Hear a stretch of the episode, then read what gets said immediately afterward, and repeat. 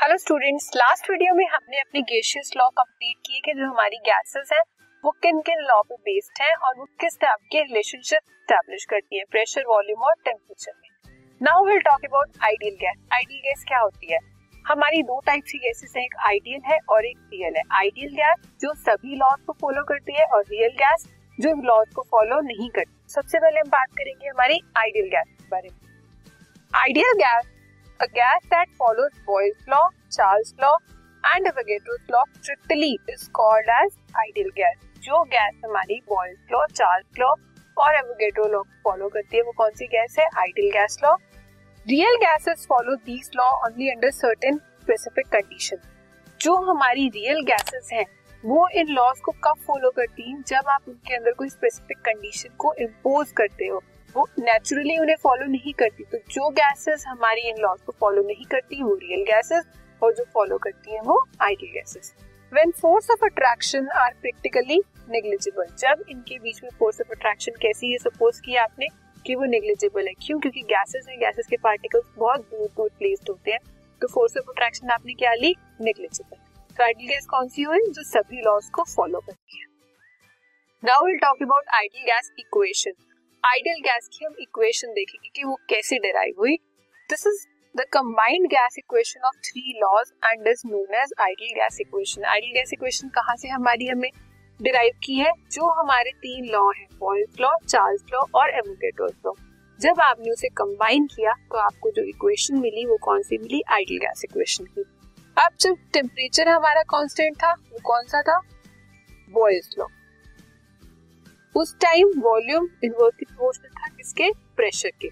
Next पे हमारा pressure constant था Charles law volume was directly proportional to temperature जब हमारा प्रेशर और टेम्परेचर कांस्टेंट था तो वॉल्यूम किसके? डायरेक्टली प्रोपोर्शनल थी नंबर ऑफ़ मोल्स के। तो वो कौन सा लॉ था? एवोगेड्रो लॉ आपने इन तीनों को कंबाइन किया।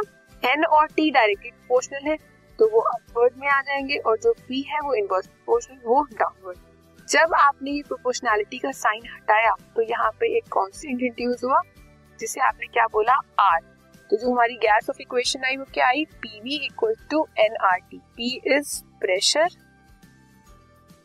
volume number of moles of gas R is gas constant gas की इक्वेशन कर रहे हैं तो प्रोपोर्शनलिटी साइन जब हटाया, जो कांस्टेंट आया, वो कैपिटल आर टी टेम्परेचर कि इस टेम्परेचर पे now R is called gas constant capital R क्या है हमारा? Gas constant it is also called universal gas constant क्योंकि इसकी value throughout all reaction से आप कहीं पे भी इसे परफॉर्म करोगे, हर जगह पे सेम रहेगी आर की वैल्यू तो हमारी इक्वेशन की थी ideal gas equation PV equals to NRT ही था। अगर आर की वैल्यू देखो तो क्या होगा? PV by N clear PV by N T जब हमारा प्रेशर वन एटमोस्फेयर है एटम नहीं यहाँ पे एटमोस्फेयर जैसे आप एटीएम बोलते हो वॉल्यूम हमारी twenty two thousand four hundred centimetre cube है। नंबर ऑफ़ मोल जो हमारे गैस के वो हैं वन मोल है, और टेम्परेचर क्या है? टू सेवेंटी थ्री ये हमारी स्टैंडर्ड कंडीशन है। जैसे आप एस टी पी भी बोलते हो। तो उस टाइम हमारी आर की वैल्यू क्या होगी? 82.1 सेंटीमीटर क्यूब एटमोस्फेयर पर केल्विन पर। ठीक है? तो ये आपको आर की वैल्यू ध्यान रखिए ये आपकी डिफरेंट डिफरेंट कंडीशंस में डिफरेंट हो जाएँगी। लेकिन अगर आपको ये कह दिया जाए, कोई गैस हमारी एसटीपी पे है एसटीपी मतलब स्टैंडर्ड टेम्परेचर प्रेशर की कंडीशन पे है तो हमारी आर की वैल्यू कितनी होगी? 82.1 सेंटीमीटर क्यूब एटमोस्फेयर पर केल्विन पर। ठीक है? तो ये था हमारा आइडियल गैस इक्वेशन कौन सी होती है जो सभी लॉज को फॉलो करती है, कैसे डिराइव करती है, जो लॉज को फॉलो कर रही है, उन सबको कंबाइन करोगे, वहाँ से आपको रिलेशन मिलेगा। क्या मिलेगा? पीवी इक्वल्स टू एनआरटी जहाँ पे P is volume V is volume P is pressure N is number of moles R is gas constant and T is temperature और गैस कांस्टेंट की वैल्यू हमने निकाली यूनिवर्सल गैस कांस्टेंट है ये। Standard conditions पे जब आप निकालो क्या वैल्यू है उसकी?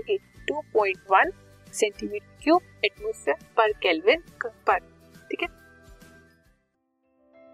This podcast is brought you by hub ऑपर शिक्षा अभियान अगर आपको ये पॉडकास्ट पसंद आया तो प्लीज़ लाइक शेयर और सब्सक्राइब करें और वीडियो क्लासेस के लिए शिक्षा अभियान के यूट्यूब चैनल पर जाएँ।